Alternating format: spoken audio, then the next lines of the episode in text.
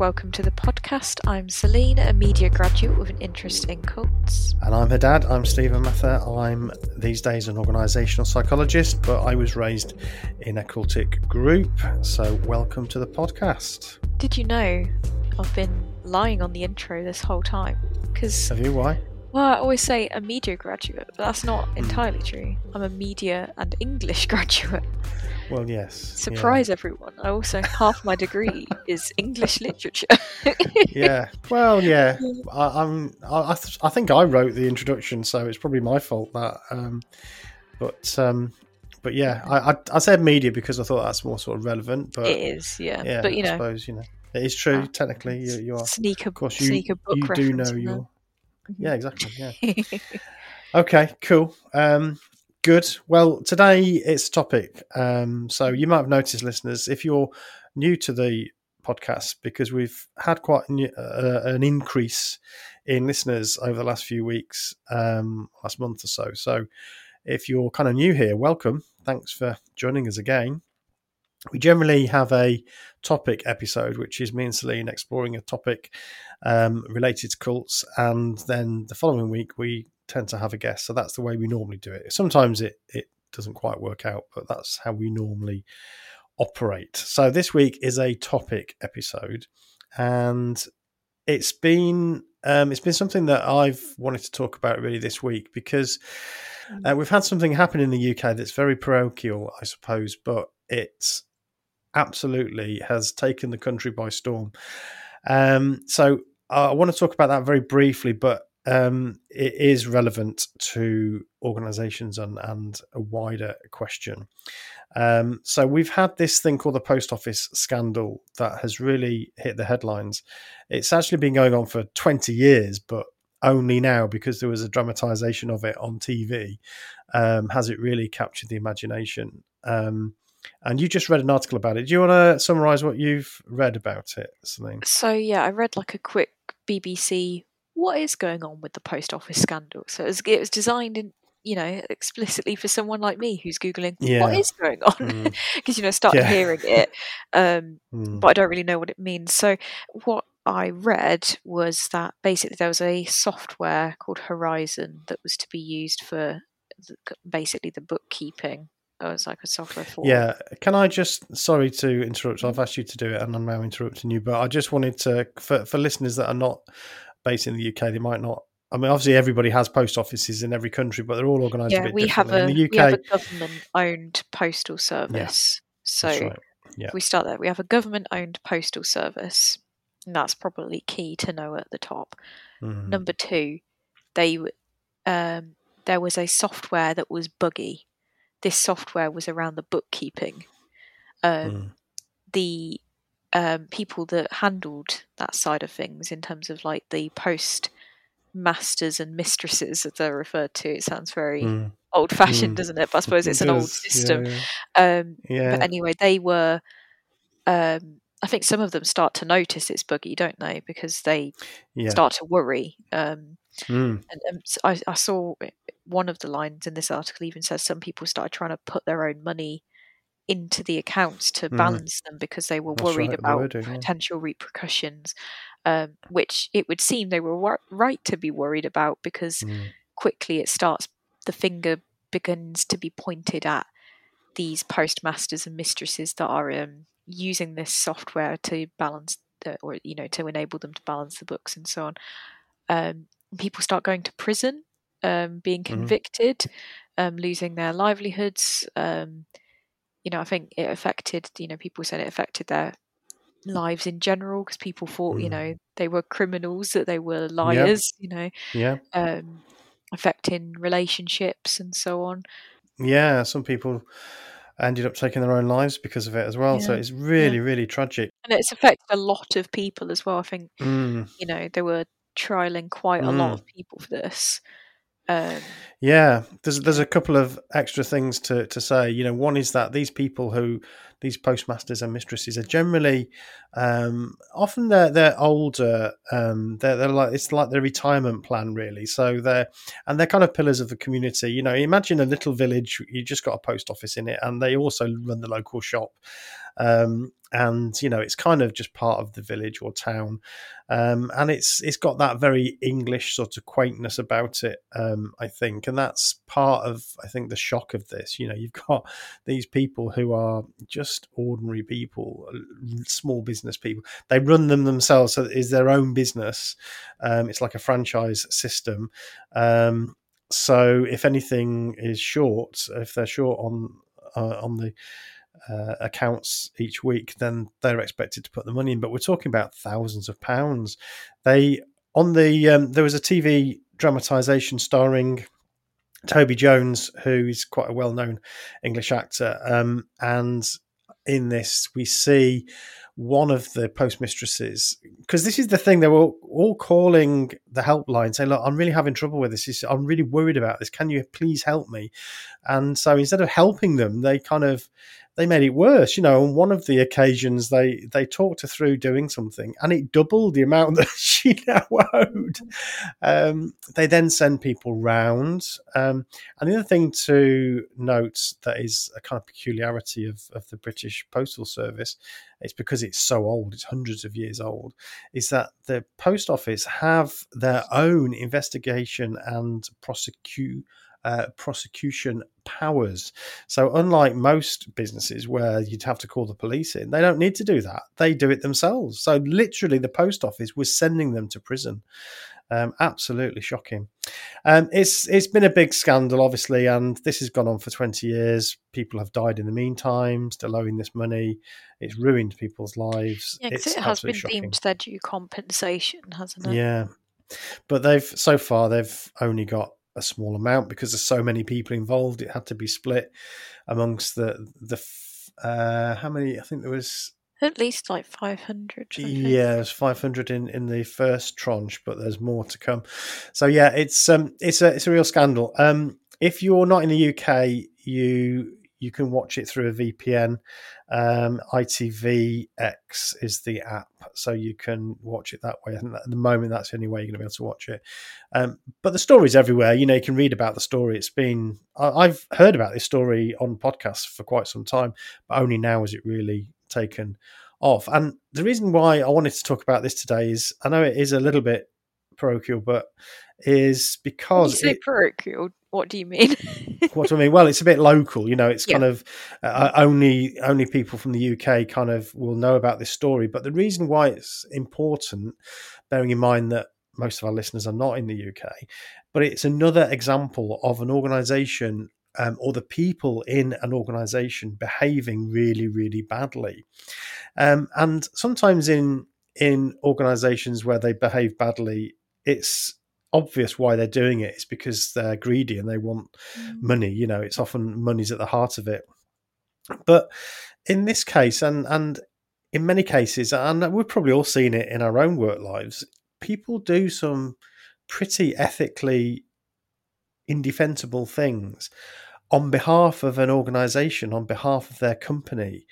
Um, and you they don't there doesn't seem to be that much in it for them. It's just because it's their company. They work for that company. Mm. you know these people that did this terrible thing to all these postmasters and mistresses they didn't get anything out of it. It wasn't like they were uh, not directly anyway you know. I mean obviously ultimately i suppose they they didn't want to take the losses for the company and that would have looked bad for them. But it, you don't get the sense that people in this are rubbing their hands thinking, oh, I'm going to make this person suffer and that's going to make me some money somewhere. It's just the system, it's the way that the system works. Um, and the decisions that individual managers, senior managers, and middle managers made at the time. And that I think is fascinating. And it, it got me thinking about you know cults and religious organizations as well where people do some pretty horrific things um, and you have to ask why, you know, what's happening psychologically here?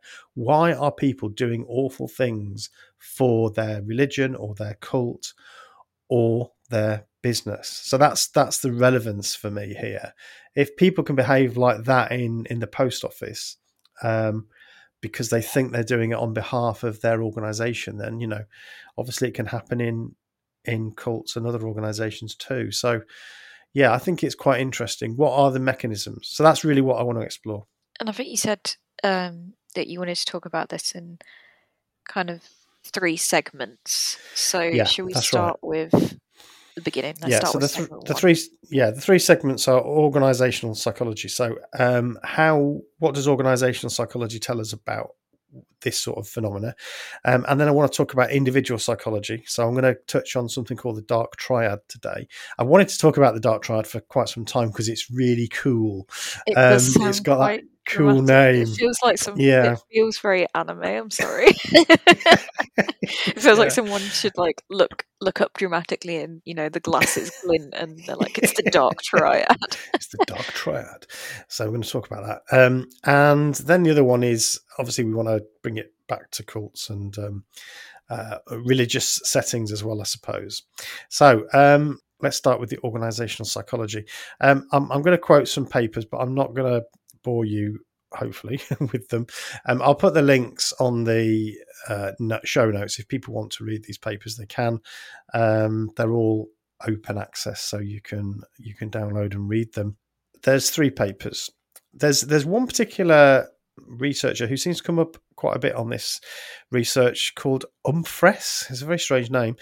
So this paper, Umphress, Bingham, and Mitchell. The title of the paper is Unethical Behavior in the Name of the Company The Moder- Moderating Effect of Organizational Identification and Positive Reciprocity Beliefs on Unethical Pro Organizational Behavior. So, only a small title. as always, a snappy title. Absolutely, um, rolls off the tongue. Academics Yeah, this is- this is what you have to put up with when you're doing academic research. Um, basically, they tested whether um, it was all about identification because I think that's the first thing that I would go to. You know, is it because you identify with your business? So when you start at a company, and we've all done this, you know, when you first start, you're new, and if you like working there. And even if you don't like working there, there's a kind of element of this is now my tribe. You know, this is my I identify with this Well, organization. immediately, you're in a. You all refer to yourself as we. That's know, right. It's an in group, isn't it? Yeah, you, it's very, very much so because the company wants you to be bought in. And That's right. Go on about buying all the time. so Absolutely. you know, Yeah, yeah. it is. yeah, that's it, that. it's a very interesting term that buy-in, isn't it? It's like um, you're it gives you the sense of a transaction there. You're giving something of yourself, and you're getting something in return. Um, yeah, that's what organisations want. So this um, identity is it a sense of identity that you're identifying with the organisation? That means that you're willing to do unethical things. Um, so they tested whether this was the factor, a sense of identification with the organisation. Does it increase unethical, what they call unethical pro organizational behavior? And again, with academics, they always like to put, give it three letter acronyms. So it gets called a UPB. So in the documentation, is all UPB, but so it's unethical pro organizational behavior. In other words, doing bad things for the good of the company. And whether this was amplified by the strength of the individual's reciprocity beliefs. So, actually, there's two factors they're trying to research here. One is this feeling of identification, and the other is this reciprocity beliefs. So, reciprocity beliefs are basically you thinking that if I if I'm loyal to the company, then the company will give me something back in return. So there's, you know, that it is that important as well. This these beliefs about this reciprocity. So have you got any questions before I go on?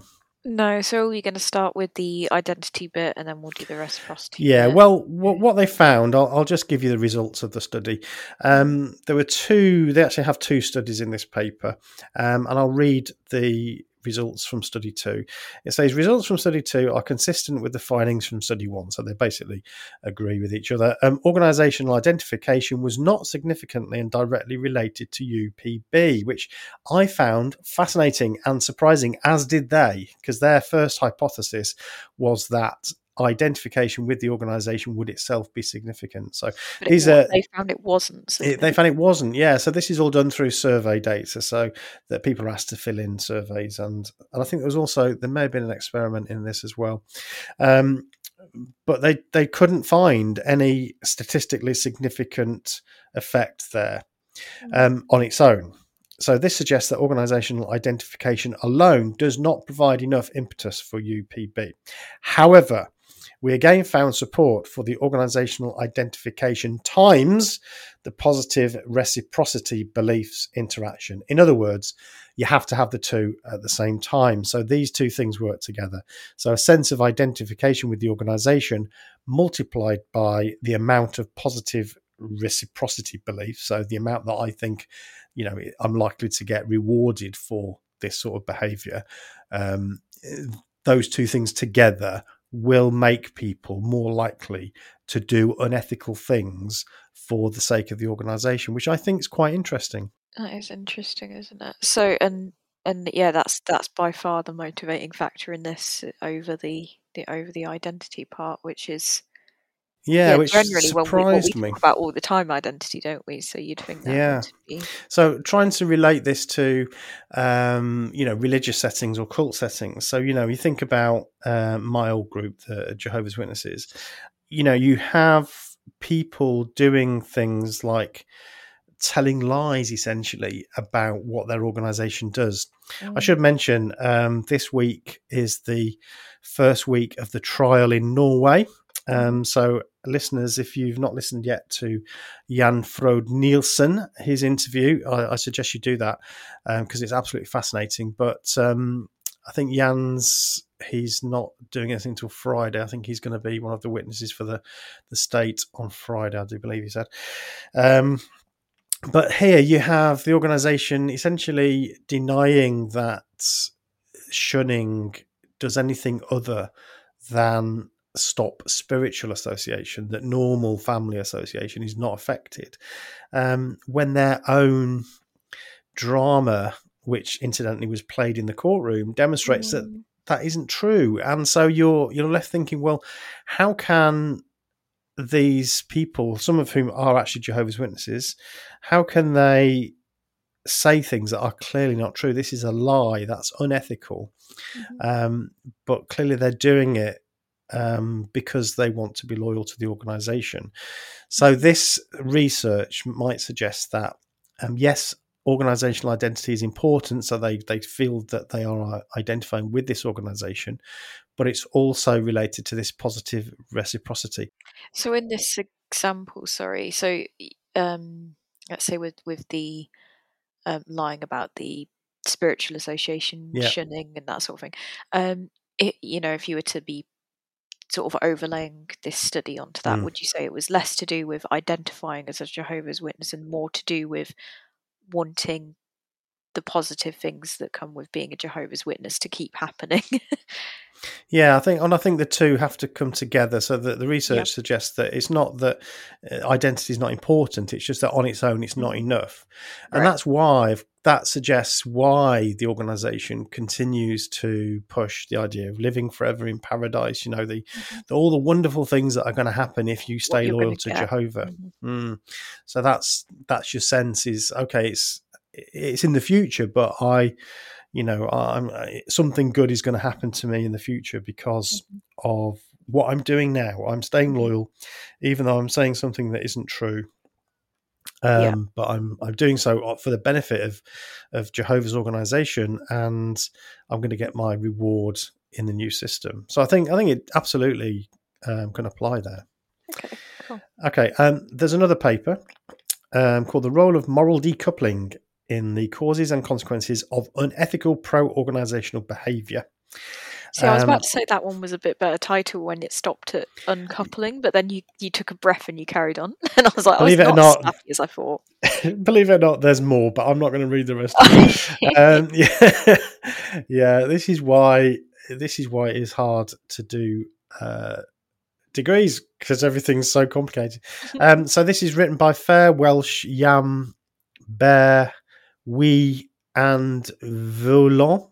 Mm-hmm. Uh, 2019, so it's quite a new, quite a recent bit of research, which is great. I like to find ones that are quite uh, recent. So this is quite an interesting concept. This is called moral decoupling. So they're mm-hmm. looking at this idea of moral decoupling, and the example it gives in the paper is um, like people's opinion of Tiger Woods. So if you remember Tiger Woods, um, he had a bit of a scandal. He was found to be cheating on his wife yeah. and, and all sorts of you know um, things that his squeaky clean image didn't sort of reconcile.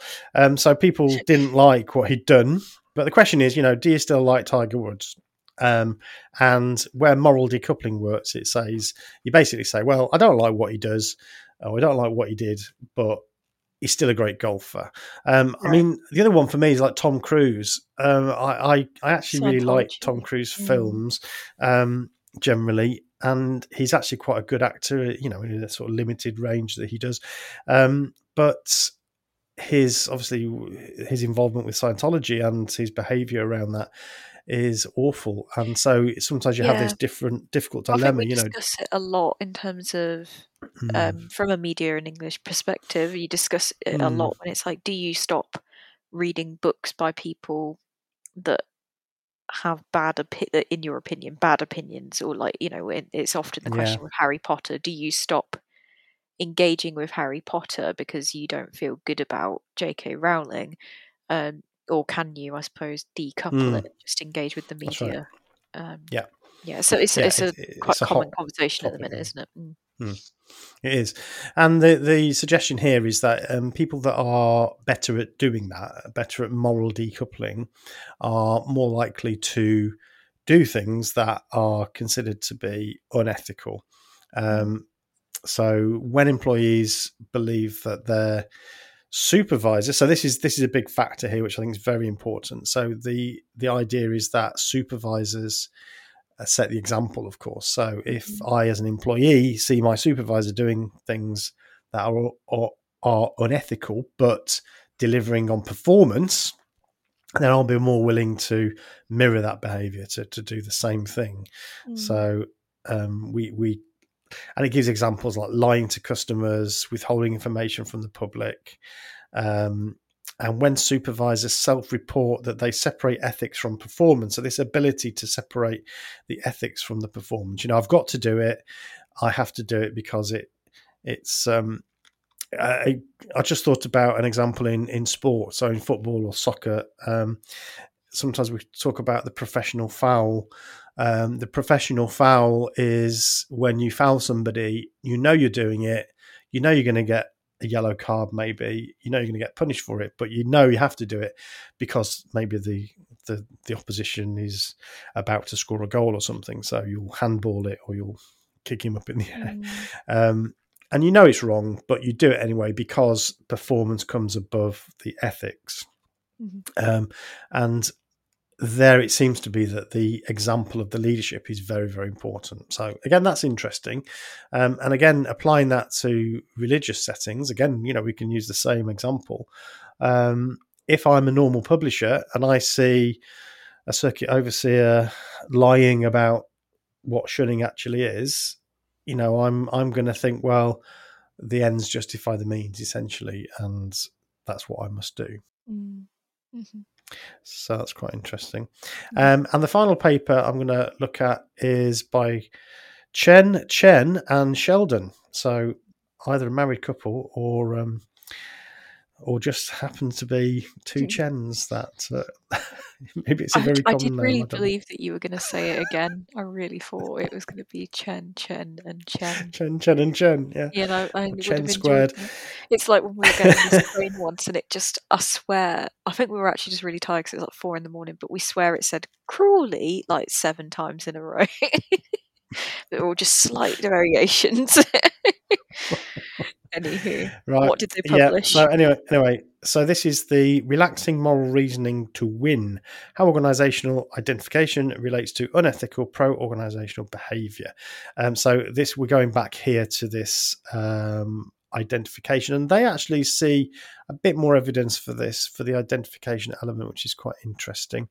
Um, again, they're testing whether identification with the organization makes this UPB unethical pro organizational behavior more likely. And they're also looking at mediators. So, what things, again, coupled with that, tend to mm. create it. Um, so, they look at moral disengagement and competitive inter organizational relations. Mm-hmm. Um, so, moral disengagement is quite interesting. This there's three psychological phenomena that that contribute to moral disengagement. Um, this is related to Bandura, uh, who's a very well known psychologist. So, what tends to happen is in order to morally disengage, essentially you're doing three things. Um, the first is to reconstrue unethical acts so as to make them appear amoral, less immoral, or even respectable. So I think that's really interesting. And we do do that, don't we? If we're going to do something immoral, we might, or unethical, we might try to um, justify what we're doing as not that bad. Yeah.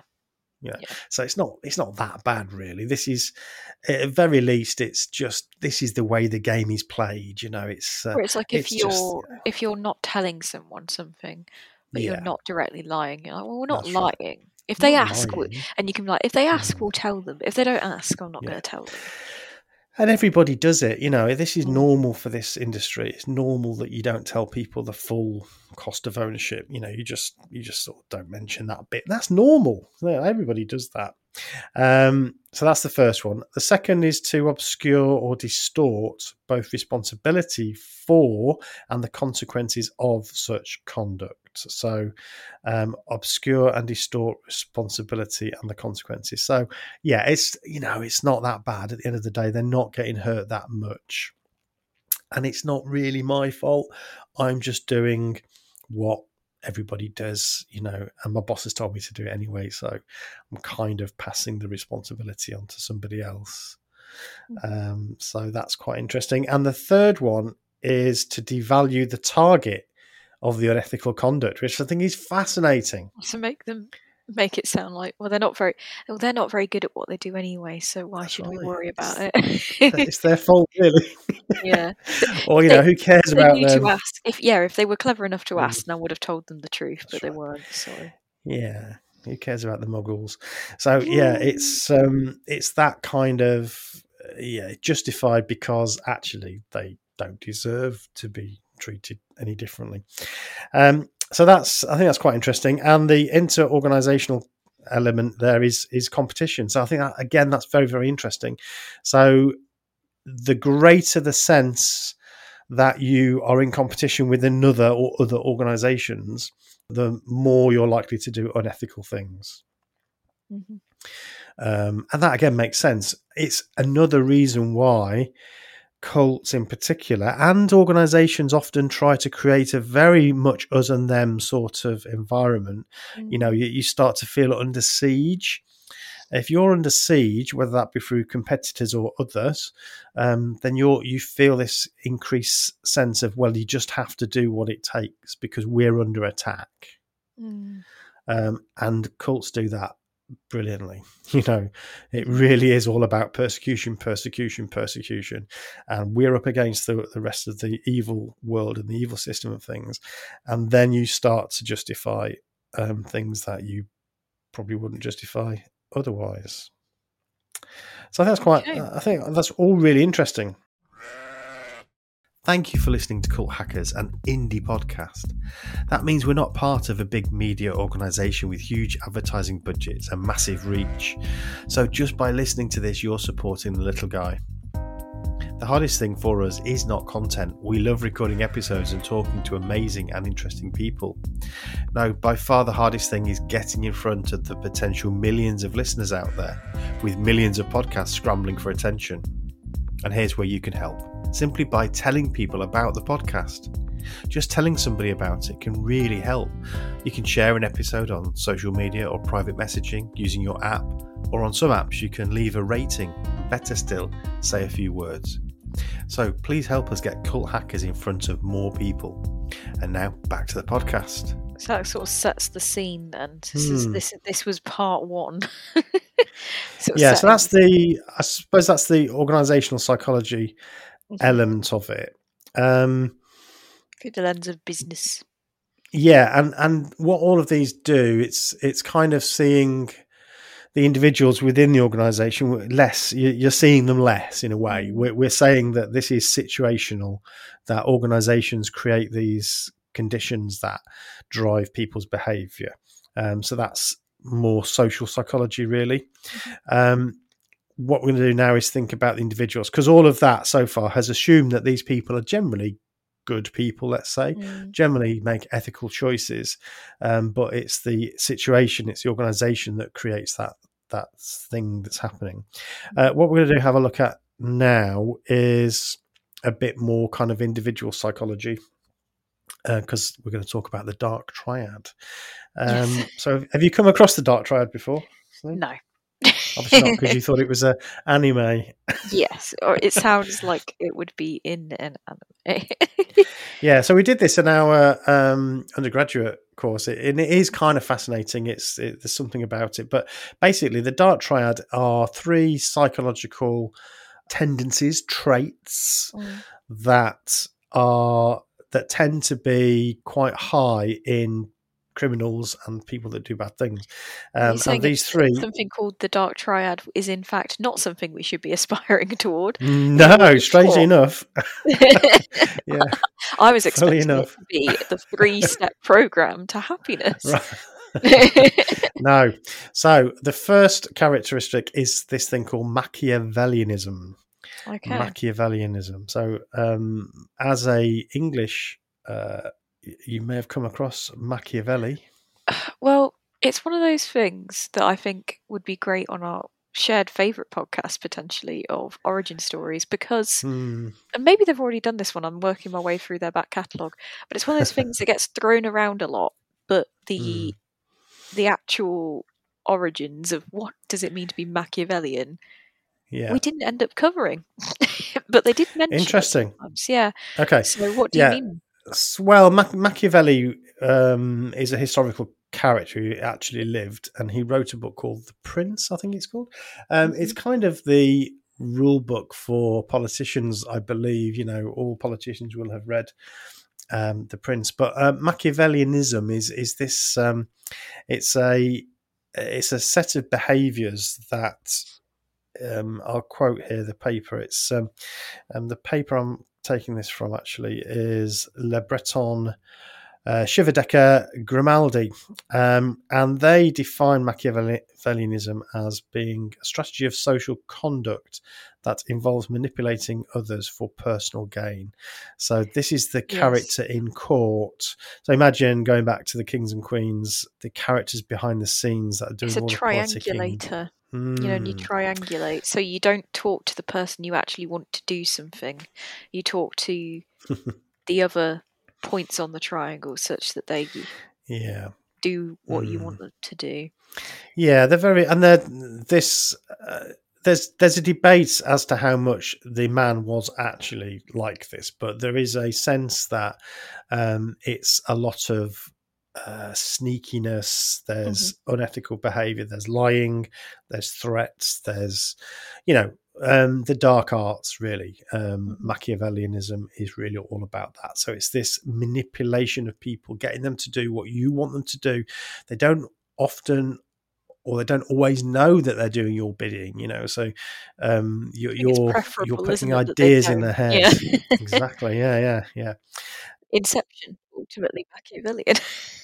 yeah i suppose so um the my point here is that if you're that type of person then no surprise that in organizations then you behave badly so i think it's Yeah. important to realize that it, it sometimes it is situational but sometimes it is just because there are some really bad actors in Mm. these organizations um you know in as a jehovah's witness there would be certain characters sometimes elders who would behave in in pretty unpleasant ways actually and sometimes you wondered whether they did it because they enjoyed it Mm. um, so yeah, you do get some actually quite unpleasant people, and obviously power attracts this type of person. Yeah. So um, no surprise that they often get quite high up in organisations, or at least uh, um, have some level of power and Mhm. control.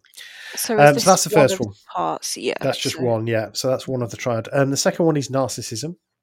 Um, so we know about narcissism. It's kind of been a bit of a buzzword for for the last couple of years. Um, so again, I'll, I'm going to read the definition of this from the paper because it's quite good. Um, higher lev- levels of narcissism are likely to a harbor feelings of superiority driven by an inflated or grandiose sense of self. B, have a dysfunctional need for excessive attention and admiration. Uh, C, have a propensity for engaging in exploitative acts or behaviors. And D, lack empathy, tending toward callousness. Mm. Um, so that nicely defines narcissism. And again, you know, you can imagine in organizations people doing bad things because that's the way they are. You know, they mm. they just want to be the person in power and have everybody love them. Clearly, cult leaders, a lot of cult leaders are likely to have this dark triad. Um, I don't know if there's any good research that's been done to support that. So, but that would be mm. my hypo- hypothesis that um, cult leaders often have high levels of these dark triad psychological traits to them.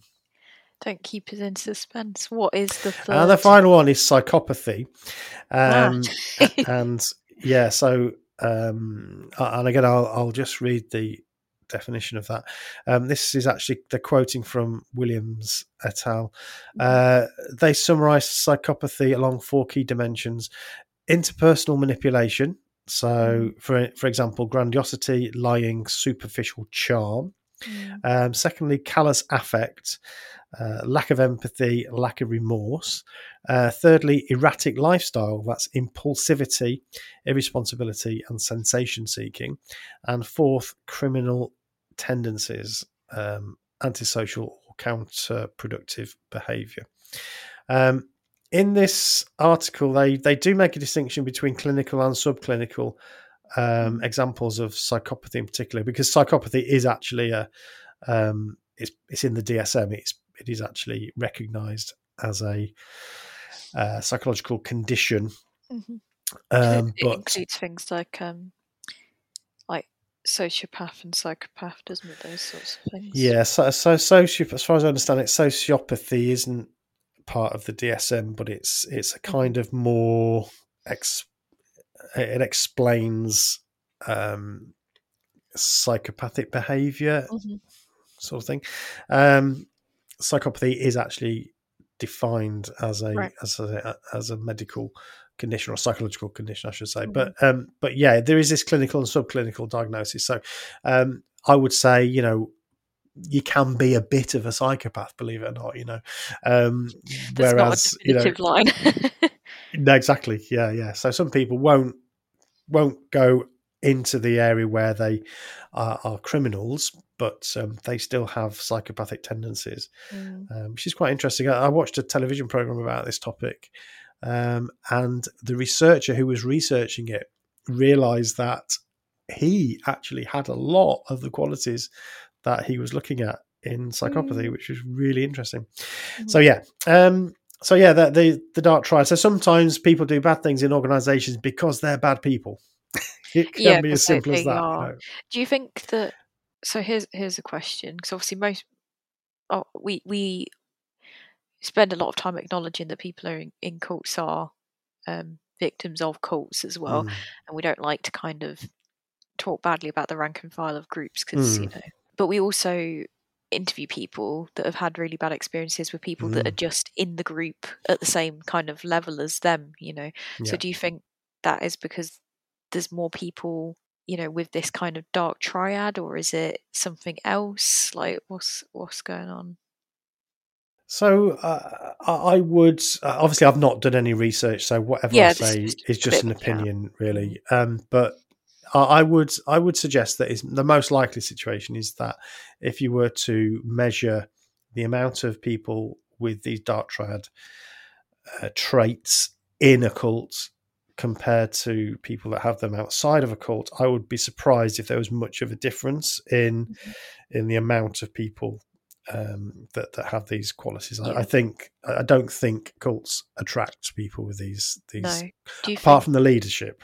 The leadership, yeah, so, yes. So, then, mm. so it's like the general population. Again, this yeah. is just sort of theorizing. You think will probably be the same, but obviously power attracts those kinds yeah. of people, regardless of if it's in a cult or not in a cult. But obviously, in a mm. cult, it could have the potential to be more dangerous in a way because you've got even more control and power over people's lives. But if if you're this sort of person, then Yeah. um, It- you know what yeah. better, Mm. what better situation to find yourself in than than the leader of a cult? You know, it is it is absolutely tailor made for you. mm, Yeah. Mm. Um, so let's let's sort of apply this now to, or, or let's think about the cultic and religious factors here, um, because uh, we've we've demonstrated that these sorts of things, so unethical behaviour, can happen because people are essentially bad, um, or it can be because of this identification with the organisation and this sense of reciprocity, um, and we also do these moral uh, we sort of disengage from morals sometimes on the basis of performance is more important. So we've seen that. Um, but in cults, it has this extra, if it's religious, it has this extra element, which is that you think you're doing it for God or for a much greater cause. And I think that adds a whole other layer of, uh, you know, danger to this this situation. Um, and I, th- I was thinking, there's a quote that I was trying to find. I found it in the end. It's by Blaise Pascal, who says, Men never do evil so completely and cheerfully as when they do it from religious conviction. mm, Um, and, you know, that is so true, isn't it? mhm. So people sometimes do th- do terrible things. We know this um, because they think that it's what God wants them to do, or that God is telling them to do it, or it's for the greater good. all the time. Yeah, yeah. Um, Um, people people also. Um, so uh, again, I was thinking about this this lying question because most people know that lying is is generally unethical. Um, but you know, there's there's situations where you might lie, um, and that would be completely ethical. So if the Nazis were trying to find Anne Frank and they asked you where does she live, you know, are you going to give her away because you because you can't lie? Well, obviously not. it's So effective altruism thing, isn't it? You know. yeah, yeah. So sometimes lying is completely ethical, but um, generally speaking, if there's no consequences, then you would you would Mm. expect to tell the truth. That's the moral and ethical stance. Um, but again, when I was a witness, the the question I was or I was asked to think about is: Does the person asking have a right to know? And this is why I think this is how they justify telling lies to governments um, or to other authorities about their processes and the things that they do, because actually you can always say that you know God's law comes before man's, therefore they don't have a right to know that Mm. information, and so that justifies or can justify pretty much anything. Um, so there, there have been. Uh, my memory is very hazy about it, so I'm not going to go into it. But I do remember as a child a situation cropping up where a person was expected to to lie to the authorities um, or say something wasn't true. I remember me saying, "Well, that's wrong because lying is wrong," but no, it's not lying because the person doesn't have a right to know, which I think is very very interesting. Um, Lying, spade's a spade. yeah, absolutely. Lying yeah, but this again, you know, um, claiming that disfellowshipping, shunning doesn't Mhm. affect people's relationships at all, only spiritual relationships. That Mm. is a lie, um, and they know it's a lie, still they are able to say it because they, as I said, the answer will be, well, they don't have a right to know this. You know? Yeah, and I suppose also in another thing as well is um, hiding the information around the. Mm, So a lot of a lot of religious groups have, um, you know, been found out to be hiding, um, sort of sexual assault mm. information, um, and something that a few people, when they've came on and talked about it with us, have said that they were kind of advised don't take your brother to court. That's right. Um, so I suppose there's this thing of not wanting to be the one that, you know, blows the whistle. um, Absolutely. because yeah, there's it, it's not just about individual instances; it's about the whole image thing, isn't it? As well. Yes, that and that's um, that that can be particularly difficult for organisations that try to have a particular image, um, and Jehovah's Witnesses are, are, particular examples of that. You know, their very name is testifying or testimony to their mm-hmm. God, and so you know, I was brought up to think about every single thing that I did. Is that going to bring praise to Jehovah's name? And if I was naughty at school or if I did something wrong, you know, that was doubly painful because not just that I got into trouble, but I was besmirching Jehovah's name, and and that's so it's yeah it it's the the tendency to hide things that make the organisation look bad is mm. just so great there because it's you know this this worry this fear of yeah. um, of damaging the reputation, but you know all organisations worry about their reputation, of course, mm-hmm. um, but it's particularly bad within um, these sorts of religious groups, I think. Because I guess the way we're talking about it as well is that most people generally, obviously, we've discussed this dark triad kind of group as the outlier, but generally, people do want to kind of follow the status quo and do the right thing, don't they? You know, like yeah. you say, most people know that lying's wrong, or that most people want to do the ethical thing. Hmm. Um, hmm. So I suppose that's why it's interesting to see how these sort of studies show how how organizations can get around the natural inclination to do the right thing. Because yeah. I, I, think positive. I want to kind of be positive mm. in saying that I think people generally do want to do the right thing. Um, and that I think so. Yeah, and that's mm. why these groups are having to, you know, mm. I suppose go to fairly great length to make it so that people get comfortable with doing the not right thing. Yeah, and and they're they're able to to twist what is right. You know, so if you're able to change the definition of what right and wrong is, then of course, then uh, people will again happily, cheerfully do what everybody else thinks are terrible things, but they think they are doing something wonderful. You know, mm. a suicide bomber. Um, they're not doing it because they think what they're doing is evil. They're doing it because they genuinely believe what they're doing is mm. right. Um, I suppose, and that's the power of yeah. it. I suppose what would be good to touch on as well. So I was recently watching the Twin Flames documentary. So that's around mm. another sort of cult group.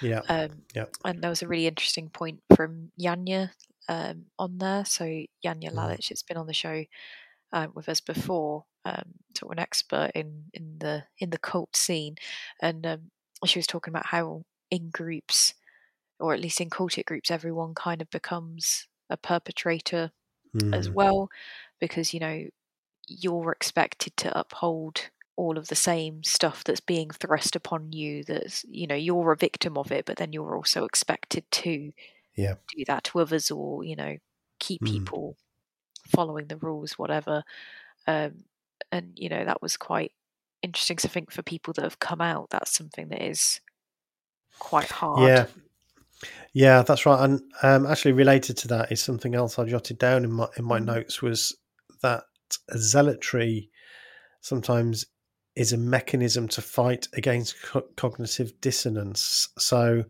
and I think I felt this quite strongly as uh, a cult member was, you know, if I could pioneer, if I could spend more time on the ministry, if I could do this thing or that thing, that would demonstrate my faith. So when you have doubts, um, it's easy to overcompensate essentially and try and do everything you Double can. Down. Yeah, and you do that even though you you know deep down you know.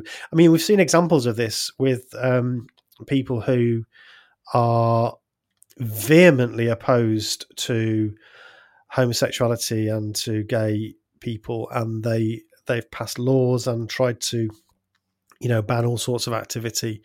Um, and then we find out that they themselves have had homosexual affairs or they actually are mm. gay. Mm-hmm. Um, and it's this overcompensating for uh, you know you're trying to hold a line how do i hold this line i i double down i do more i do more i do more and in doing more you're proving to yourself that you really do believe it um, but it, it doesn't work it doesn't yeah. work at a certain point mm, that, that yeah. Just, But I think that's why uh, that actually is why people sometimes do um, bad things. You know, I mean, I, I don't feel like I did. I, I'm I'm lucky that I never became an elder because I think when you're an elder, you you know You're quickly you- part of the system, then aren't you are, and if you do judicial committees, then you know you're personally responsible for separating families sometimes, um, and that must weigh quite heavily, especially if you leave. You know, I, I do sympathise with former elders who've had to come to terms with with some of that. I, I, I Mhm. you know do feel empathy for for those people. I, I never uh, had that to worry about, but you know, we I do remember knocking on doors and talking to people about the truth, as we called it, um, who just you know what was I doing? You know, I remember calling on old people. Um, they'd buy the magazines off us, and um, we're going for a coffee, and it was just you know, I suppose I'd have somebody to chat to, but we were just telling them nonsense. I remember, I, I think I've said this before. I don't know if I've said it on the podcast, but I remember knocking on this old woman's door and telling her about the new system and how everything, God was going to make everything new and the paradise and all of that. Um, and she looked at me and she said, Is it coming down my street? Oh dear. And I said, Yeah, it is. Yeah, it is. Would you like these magazines? It tells you all about it. Mm. Um, you know, and that's a bit heartless, really, isn't it? You know, and, and I had my doubts at the time, but I'm carrying on telling this person this load of nonsense. Um, and I'm getting a magazine placement in. So there are times when I I feel a bit of guilt for that. And um, you know, the times when I've walked past disfellowship people or my attitudes towards gay people, um, these are things that I regret now. Mhm. Um, things I'm, I may have said in the past about that. So I think we all do carry some guilt. Um, but yeah, we, we are, as you're quite rightly quoting Janja Lalich, we, we are all perpetrators to some degree when we are in these groups. And we're doing it because that's what we're expected to do. Um, and part of it is to prove to ourselves that we are in it. Mhm. Okay. Um, there was one one final um, element that that I because I asked your mum actually before I started this. I just said to her, "Why, you know, why do you think people do bad things as part of organisations? And she said, um, "Fear and going along with the crowd." And I thought, yeah, they're really good ones actually. And Yeah. so I wanted to touch on Solomon Asch's experiments into conformity. Um, so, and these have been sort of redone and done over and over again. They're really interesting experiments. I think the classic Solomon Asch one was you give, uh, you, you get one person who's actually the experiment is being done on, one subject, one participant. The rest of the group in a room are all Confederates, and the teacher is there. And you've got two lines. He's showing you two lines, and uh, it's basically which one is the longest line, or are they the same length? So it's a very simple task. Um, Yes. And obviously, everybody gives the wrong answer, Yeah. apart from this poor sod um, who is looking at everybody thinking, "I must, I must, I I must be mustn't be misunderstanding." it. something." Yeah, yeah. yeah, and they, of course, more often than not, uh, just go along with everybody else, knowing the very evidence of their own eyes. Um, and there's been other experiments where you've got a Oh, room full yeah. of people um, on a computer, on, on computers, and there's smoke coming through the door, underneath the door, and everybody's kind of sort of happily Mhm. tapping away at their computer. And this poor one guy is looking around, thinking, "Why is nobody leaving?" This is Um, like Derren Brown when he selects people Yes. for his stuff, isn't it? He, Mm. He's looking for people that go with the crowd. That's the whole yeah, point. right. So yeah. he- they start dinging a bell, don't they? And Yes. people stand Mm. up that are plants, right. and then you know, eventually, the person that has Yeah. no idea what's going on starts standing up with That's the right. bell and sitting down. Yeah. Um, yeah. And obviously, those are the people he wants for his um, his um, wacky insanity. shows. But Yeah. so going with the crowd is a Mm. thing. Yeah, yeah. So um, that's that's important. And fear, yes, of course, people do. Part of that is fear of of standing out from the crowd. So Mhm. fear is related to that. But sometimes the fear is, you know, I'll get told off if I don't do this, or I repercussions. Um, you know, repercussions. Yeah. So of course that those are very important too. So yeah, mm. um, lots of reasons then why seemingly good people, normal people, can do some really bad things in mm. organisations, um, which applies to everybody really, mm-hmm. us included, whether we're a member of a cult or not. You know, these ethical questions come up in the workplace as well. So I think it's a really interesting topic. So that was. I think this has been a little yeah. pat on the back time. I think we've done quite a good job there. It took you on a journey, yeah. dear listeners. Uh, yeah, I think it's interesting. There's a lot of interesting areas mm. that you can get into more if you want to. Um, I'll put the links yeah. on the show notes if you want to check out the papers. There's quite a lot of technical stuff in there, but you mm. know, have a read. But yeah, I think it was a nice way of talking it through in the sense that mm. it could be quite a depressing slog. You know what I mean? Of just like, uh, um, you, you know why? You know why yeah. this could have been a sad episode. But I think it was just more interesting and just taking a bit of a top down look at it and to hmm. understand mm. why and not not a pointing fingers and saying everyone's horrible it's just a how can people do this from a, yeah you know it, it's it's kind of um i think it is uh, good to think about this every now and again because it is easy for us to end up in positions where we, we're doing yeah. things that we've really regretted. You know, yeah. um, the chief executive, the former chief executive of the post office, um, she was recently awarded a CBE, which is like a, a, an honour from the Queen. Um, mm. and there's been a big clamour for her to give that back now, and she's mm. kind of public enemy number one. This this executive, mm. um, and uh, I'm, you know, she doesn't deserve an award, definitely. So she should give it back, or it should be mm. taken off her. But I think there's a, you know, there's a risk that she just becomes the full woman for everything. Really, um, mm. clearly it wasn't all her. I should mention that Fujitsu were the uh, makers of the software, so yeah. um, they're as they're as guilty as um, of the post office um, in many ways. Which apparently they are still using that software. yeah. And just landed a nice big contract for something else apparently as well. Yeah, this is the thing. Anyway, um, that'll do. Um, so I just wanted to say before we go, next week um, we have uh, a very interesting interview with Carmel Mikol, um, and she has made a, a, short film actually. So I will put the link to that short film on the show notes too, so it gives you a chance to watch that. do before. your homework. Yes, right. You know, it's good mm-hmm. to do a bit of homework, so you can watch the mm-hmm. film. It's great. It's very, it's very easy to watch. It's it's quite short. Yeah. Um, so we'll be, we've already done that interview, but I'll be editing that next week. So we'll bring that to you. Mm-hmm. Um, yeah, next time. So hang in for that one. Good. All right. Well, thank you, Celine. Enjoyed that. And uh, thank you for listening, everyone. And we'll speak to you again soon. Bye-bye. Bye.